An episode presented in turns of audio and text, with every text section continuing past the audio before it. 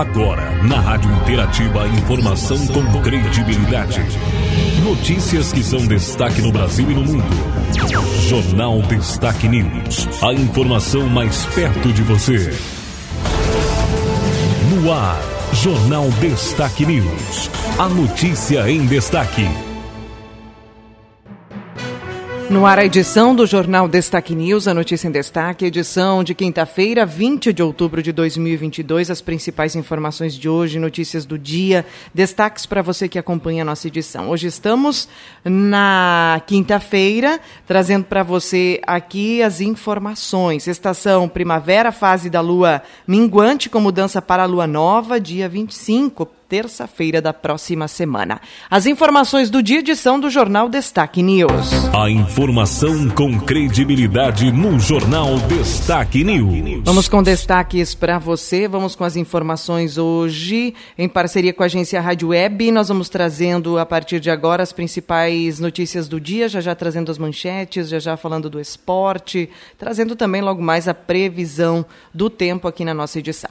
Primeiro, nós vamos trazendo informações do nosso Estado, trazendo sobre um comentário né, de parlamentar, falando sobre a redução no valor da carteira de habilitação. Vamos com a notícia, primeiro destaque da edição do jornal de hoje, a nossa informação. A utilização do simulador para obtenção da Carteira Nacional de Habilitação passa a ser opcional no Rio Grande do Sul. Em setembro, o Tribunal Regional Federal da Quarta Região decidiu pelo fim da exigência do simulador nas aulas práticas. A medida entrou em vigor no dia 10 de outubro para todos os processos de primeira habilitação de carro. O deputado Fábio Osterman, do Partido Novo, vem acompanhando os desdobramentos do processo e celebrou a decisão do tribunal de fiscalização do nosso mandato, que em primeiro lugar identificou essa discrepância entre o preço que se pagava pela CNH no Rio Grande do Sul e o resto do Brasil, fazendo com que tivéssemos a CNH mais cara de todo o país, é, e fomos buscar entender quais eram os principais causadores desse preço absurdo. E o, a obrigatoriedade dos simuladores foi identificada como uma das principais causas. E descobrimos que ela estava sob júdice e fomos até o desembargador para dialogar com ele, trazer alguns argumentos. O desembargador acolheu nossos argumentos. O fim da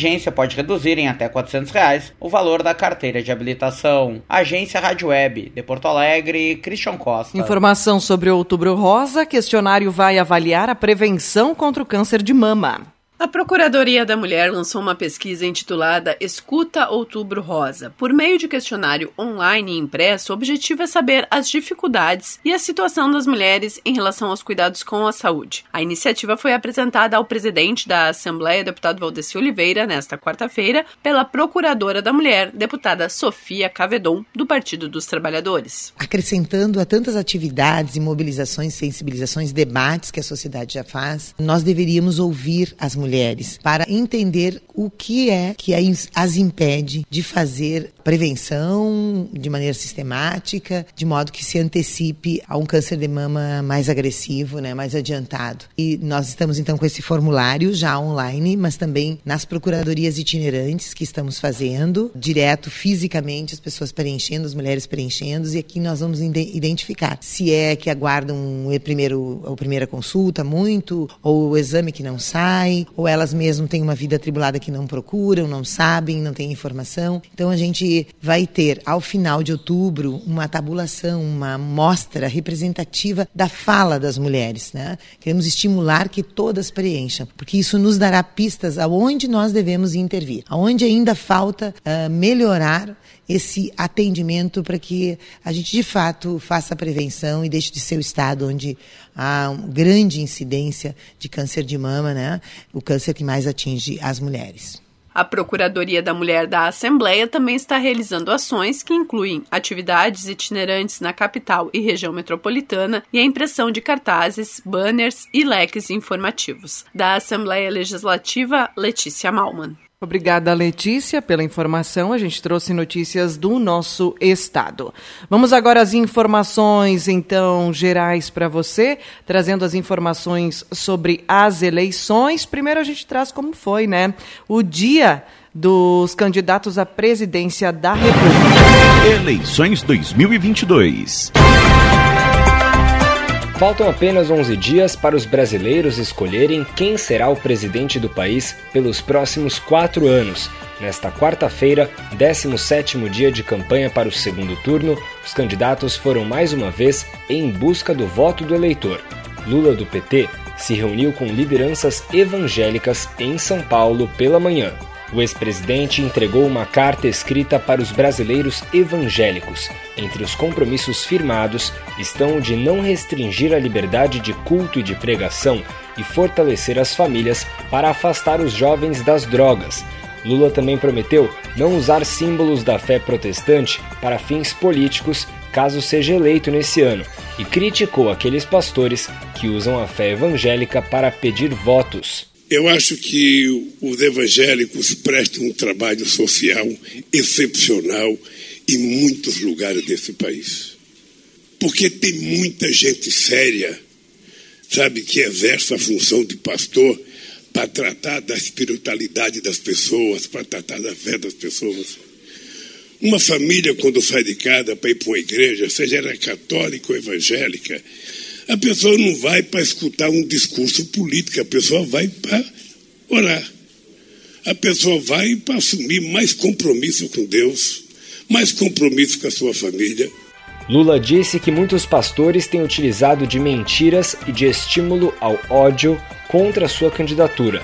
O petista voltou a se dizer contra o aborto e negou as acusações de seus adversários de que, se eleito, ele espalharia banheiros unissex pelo país.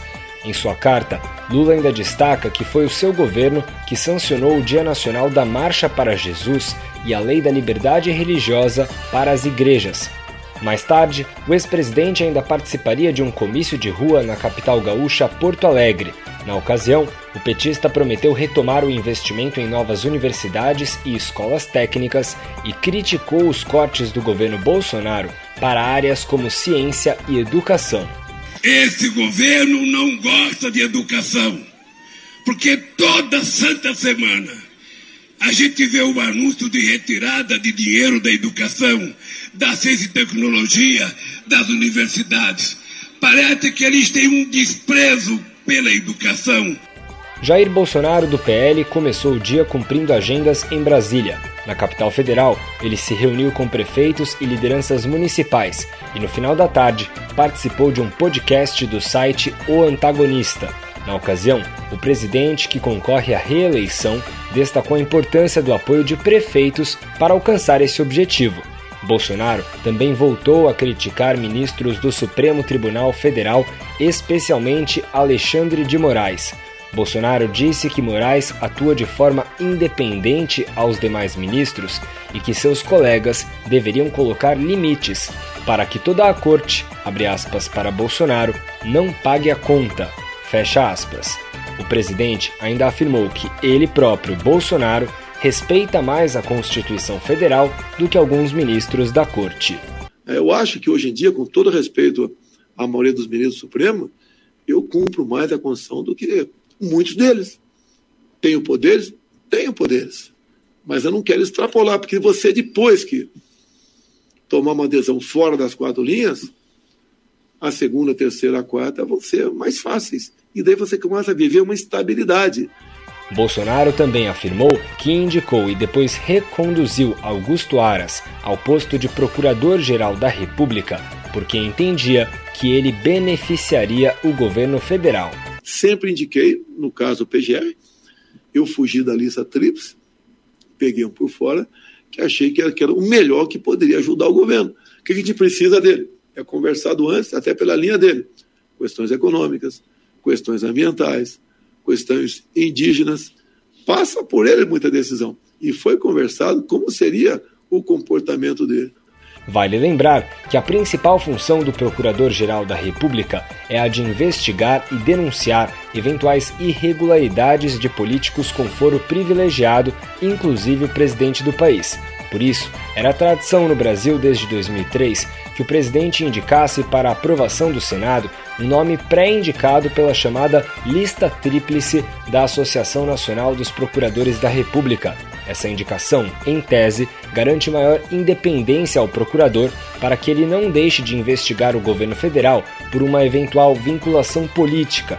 Por fim, cabe informar que o Tribunal Superior Eleitoral determinou nesta quarta-feira que a campanha eleitoral de Bolsonaro conceda à campanha de Lula direito de resposta como compensação por ofensas veiculadas pela campanha do atual presidente contra o petista. Ao todo, a campanha de Bolsonaro terá que ceder 184 inserções comerciais na TV de 30 segundos cada para manifestação da campanha de Lula. Bolsonaro, por outro lado, obteve da corte 14 inserções de mesmo tempo, também como direito de resposta. Agência Rádio Web, produção e reportagem, Breno Zonta. A Agência Rádio Web na cobertura das eleições 2022. A informação com credibilidade no Jornal Destaque News. Vamos às informações de hoje na edição do nosso jornal. Mais notícias agora para você. Eleições, TSE concede 184 inserções de Lula nas propagandas de Bolsonaro. Os ministros do TSE concederam direito de resposta ao ex-presidente Luiz Inácio Lula da Silva do PT nas propagandas eleitorais de Jair Bolsonaro do PL. O candidato do PT terá direito a 164 inserções de 30 segundos para responder às acusações da campanha de Bolsonaro, que ligava Lula ao crime organizado. Em outra decisão, Lula vai usar o tempo de rádio e TV de Bolsonaro 20 vezes para responder ao programa que chama o ex-presidente de corrupto e ladrão. O TSE também concedeu decisão favorável a Jair Bolsonaro. O atual presidente terá direito a 14 inserções de 30 segundos para responder às acusações que o associam ao consumo de carne humana. O trecho do vídeo divulgado pela campanha petista é de 2016. Nele, Bolsonaro diz que comeria sem problema nenhum um indígena em ritual de aldeia. O vídeo é de uma entrevista de Bolsonaro a um jornalista do The New York Times na época que o presidente ainda era deputado federal. As campanhas ainda podem recorrer das decisões. Agência Rádio Web com informações de Brasília, Igor Pereira. Já que estamos falando em propaganda eleitoral, a gente fala agora sobre a pesquisa Datafolha. Números. O Instituto Datafolha divulgou nesta quarta-feira a terceira pesquisa de intenção de voto no segundo turno da eleição para presidente. Luiz Inácio Lula da Silva, do PT, tem 49% e permanece à frente de Jair Bolsonaro, que tem 45%.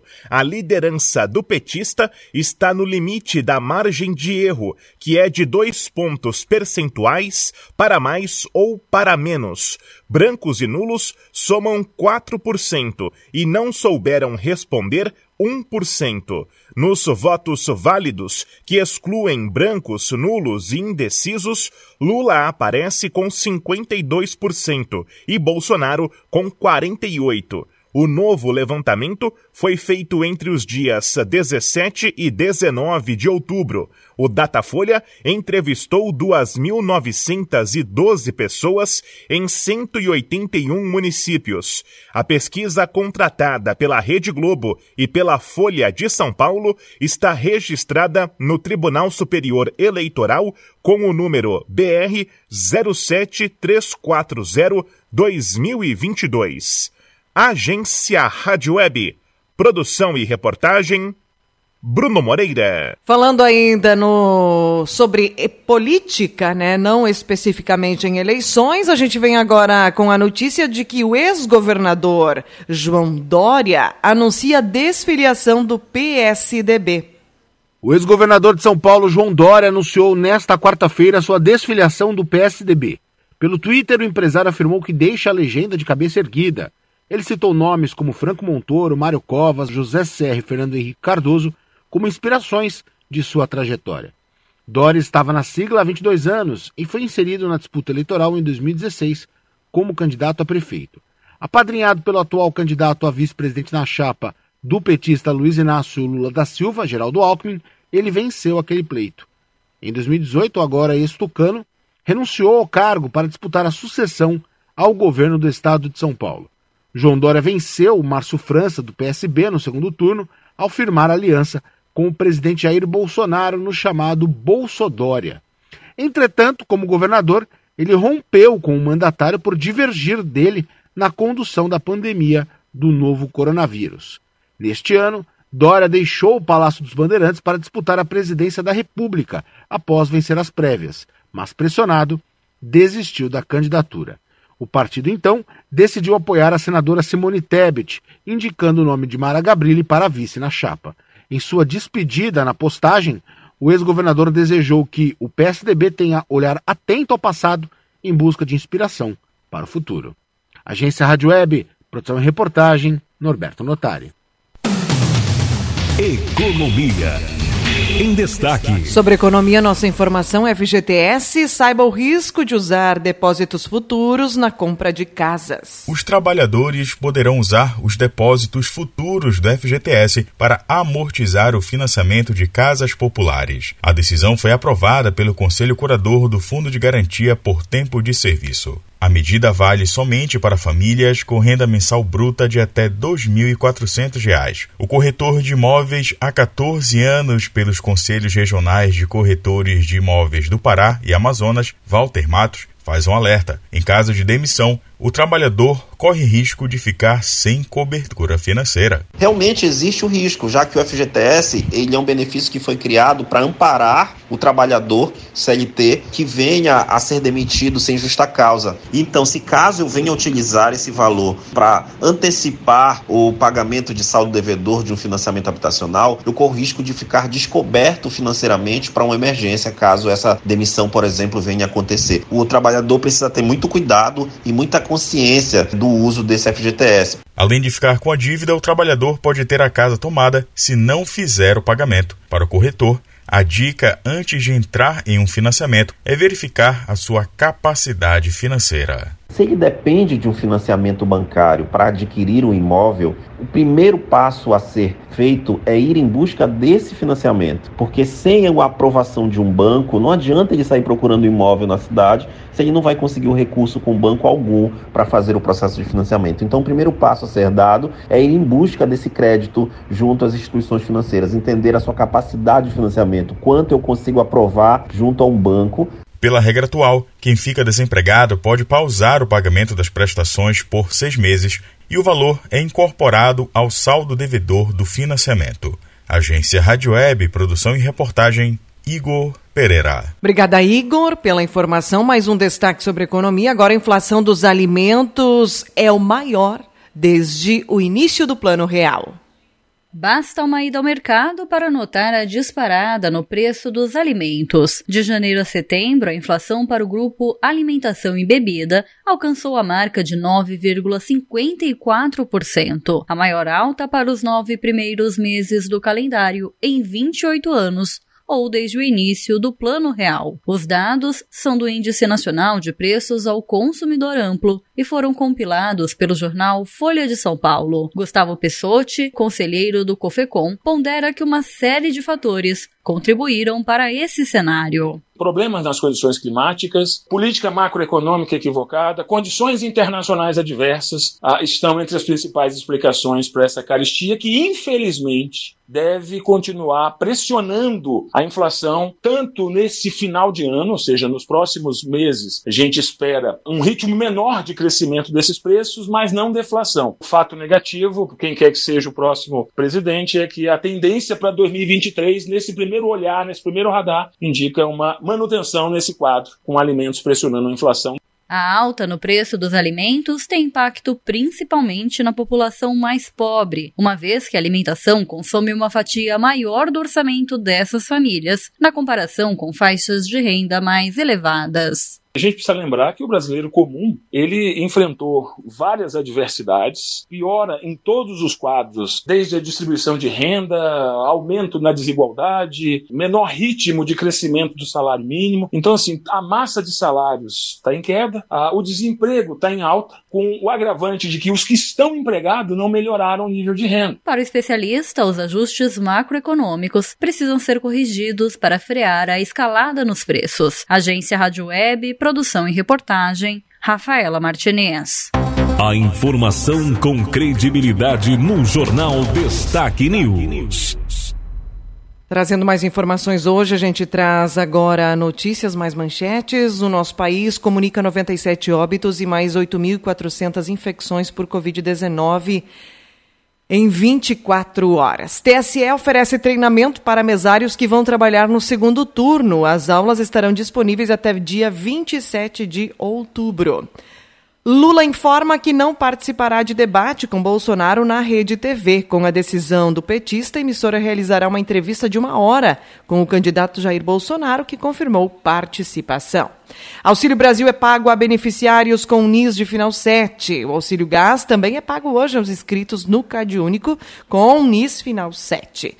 Abono salarial do PIS-PASEP tem mais de 3 mil, uh, melhor dizendo, 357 milhões né, para serem sacados. 357 milhões de reais para serem sacados. Quem perdeu o prazo do calendário oficial deste ano tem até o dia 29 de dezembro para resgatar o valor de até R$ 1.212. Número de carteira nacional de habilitação pelo celular mais que triplica em dois anos. Quantidade representa 38% de adesões do total de condutores habilitados no país, de mais de 79 milhões.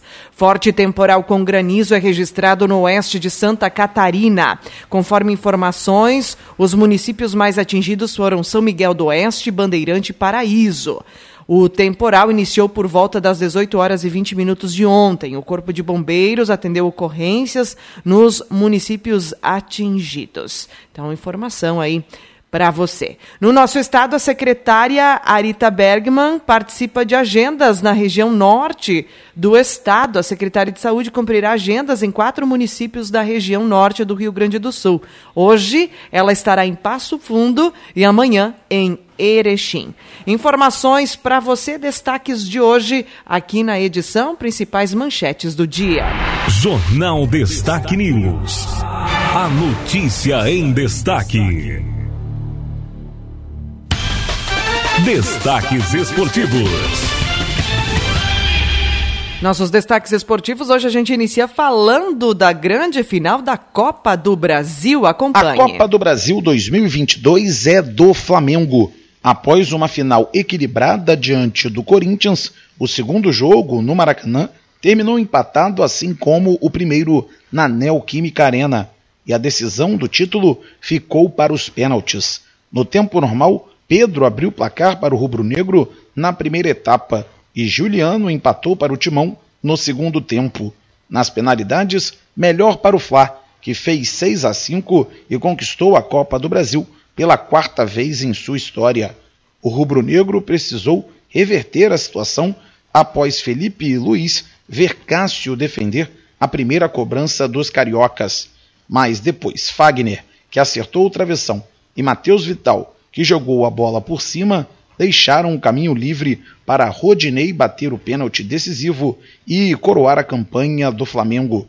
O goleiro Santos, que poderia virar herói nos pênaltis, mas não conseguiu pegar nenhuma cobrança, comemorou a conquista. Primeiramente, agradecer a Deus, né? Muito feliz de poder conquistar um título tão importante vestindo essa camisa. Depois de um ano bem difícil, né? a gente a gente pôde fazer um excelente trabalho de recuperação e aí tá os frutos de tudo que a gente fez durante esse ano. Então, realmente está de parabéns esse grupo por tudo que fez. Agora vamos comemorar. Santos conta um pouco dos bastidores e a tensão antes das cobranças de pênalti para um goleiro. Como eu sempre falo, né, a gente procura se manter o mais tranquilo possível. É um momento realmente que é de muita tensão e a gente tenta ficar o mais tranquilo possível para para que a gente possa fazer o nosso trabalho, fazer aquilo que tem que ser feito.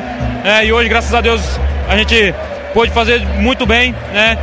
Não peguei nenhum, mas é, a gente sabe que o mais importante é medalha no peito e troféu para cima. Além do título, a Rascaeta foi eleito o craque da competição. Cássio perdeu a final, mas faturou o prêmio de melhor goleiro do torneio. O tetracampeonato da Copa do Brasil ainda foi bastante rentável financeiramente para o Flamengo. O time carioca faturou 60 milhões de reais e uma vaga direta para Libertadores do ano que vem. Já o Corinthians ficou com 25 milhões de reais. Agência Rádio Web, com informações da Copa do Brasil, Cadu Macri. Depois da informação da Copa do Brasil, a gente vem com as manchetes da dupla Grenal. O Inter, desempenho no Brasileirão, rende frutos aos cofres. Colorado conseguiu dar projeção para Johnny Maurício e também Alemão. Maurício simula movimentos de jogo em dia de treino técnico. Inter espera retorno financeiro a partir de contratações. No Grêmio, as manchetes do dia, então as principais informações são excesso de mudanças dificultou o ano do Grêmio, diz Jeromel. Zagueiro encerrará a temporada como um dos atletas mais regulares do grupo. Breno deve retornar ao gol do Grêmio contra o Náutico. Informações aí também, Jeromel destaca acesso bem encaminhado e projeta jogo do Grêmio contra o Náutico. Informações então, principais manchetes da dupla Grenal, lembrando que a dupla tem confronto no final de semana. Os jogos são no domingo, o Grêmio joga às 16 e o Inter às 18 horas. Destaques esportivos. Agora em destaque a previsão do tempo. Chove em quase todo o Rio Grande do Sul nesta quinta. O sol deve aparecer acompanhado de nuvens em diferentes pontos do estado nesta quinta-feira, mas a nebulosidade aumenta durante o dia com o deslocamento de áreas de instabilidade pelo sul do Brasil. Chove na maioria das cidades gaúchas, mas com distribuição muito irregular. Segundo a Metsul, pontos isolados devem ter chuva forte, além de temporais de granizo e vento. Contudo, no geral, os acumulados mais altos de precipitação devem ser associados à passagem de nuvens carregadas, com altos volumes em curto período. Até sexta, a instabilidade será intercalada com períodos de sol entre nuvens e abafamento no estado. A Somar Meteorologia traz para hoje Machadinho precipitação de até 7 milímetros de chuva, num dia que tem sol, nuvens e pancadas então de chuva a qualquer hora. Hoje, máxima de 22 graus e chove qualquer hora do dia. Amanhã, sexta, mais 12 milímetros de precipitação, que tende a cessar no final da tarde. À noite, o tempo já vai ficar firme, 13 a 20 graus amanhã. Sábado, domingo, tempo firme, predomínio do sol, 22 a 23, ah, melhor dizendo, 22 graus máxima no sábado, 23 graus no domingo, com mínima de 10. Para a semana que vem tem tempo firme, chuviscos na quinta-feira, não mais na sexta, agora antecipando para quinta, 7 milímetros apenas, depois seguiremos aí com tempo firme. Previsão é de que há uma queda na temperatura no domingo da eleição, tendendo para a queda mais acentuada na segunda-feira, último dia do mês de outubro, chegando o mês de novembro com condição de chuva. Essas são as informações preliminares né, para os próximos 15 dias, projeção do tempo e da temperatura, tendendo a ter instabilidade hoje e amanhã, depois a mudança para tempo firme, praticamente aí uma semana. Informações Somar Meteorologia aqui. Para notícias, você pode acessar o portal de notícias, é www.destaquenews.com. Finalizo aqui a edição de hoje. Termina aqui mais uma edição do Jornal Destaque News. A informação com credibilidade. Aqui, na sua rádio.